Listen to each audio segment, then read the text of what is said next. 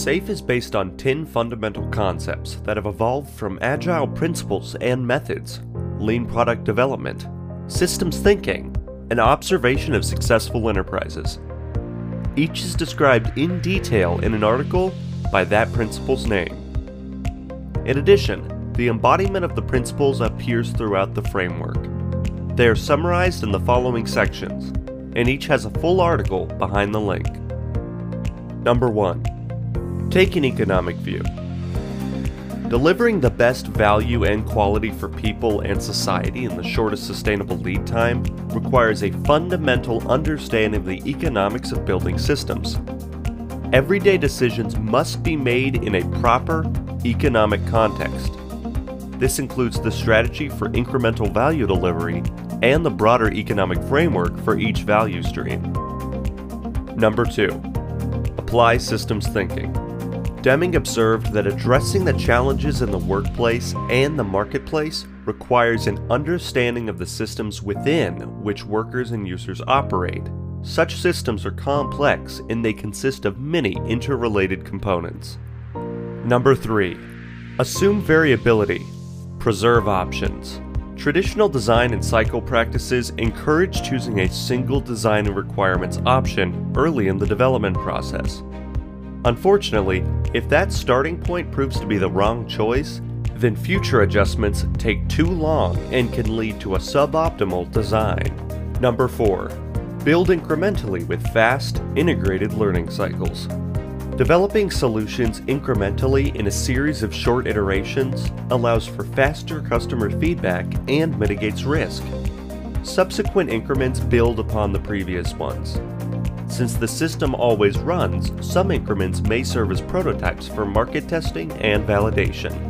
Others become minimum viable products, or MVPs. Number 5. Base milestones on objective evaluation of working systems.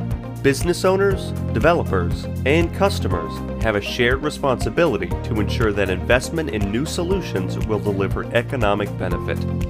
The sequential, phase gate development model was designed to meet this challenge, but experience shows that it does not mitigate risk as intended. In lean agile development, integration points provide objective milestones at which to evaluate the solution throughout the development cycle. Number 6. Visualize and limit WIP. Reduce batch sizes and manage queue lengths. Lean enterprises strive to achieve a state of continuous flow, where new system capabilities move quickly and visibly from concept to cash. Keys to implementing flow are Visualize and limit the amount of work in progress. This increases throughput and limits demand to actual capacity reduce the batch sizes of work to facilitate fast and more reliable flow, and manage queue lengths to reduce the wait times for new functionality. Number 7. Apply cadence. Synchronize with cross domain planning. Cadence creates predictability and provides a rhythm for development. Synchronization causes multiple perspectives to be understood, resolved, and integrated at the same time. Applying development cadence and synchronization, coupled with periodic cross domain planning, provides the mechanisms needed to operate effectively in the presence of the inherent development uncertainty. Number 8. Unlock the intrinsic motivation of knowledge workers. Lean Agile leaders understand that ideation, innovation, and employee engagement are not generally motivated by individual incentive compensation such individual incentives can create internal competition and destroy the cooperation necessary to achieve the larger aim of the system. Providing autonomy and purpose, minimizing constraints, creating an environment of mutual influence, and better understanding the role of compensation are keys to higher levels of employee engagement. This approach yields better outcomes for individuals, customers, and the enterprise.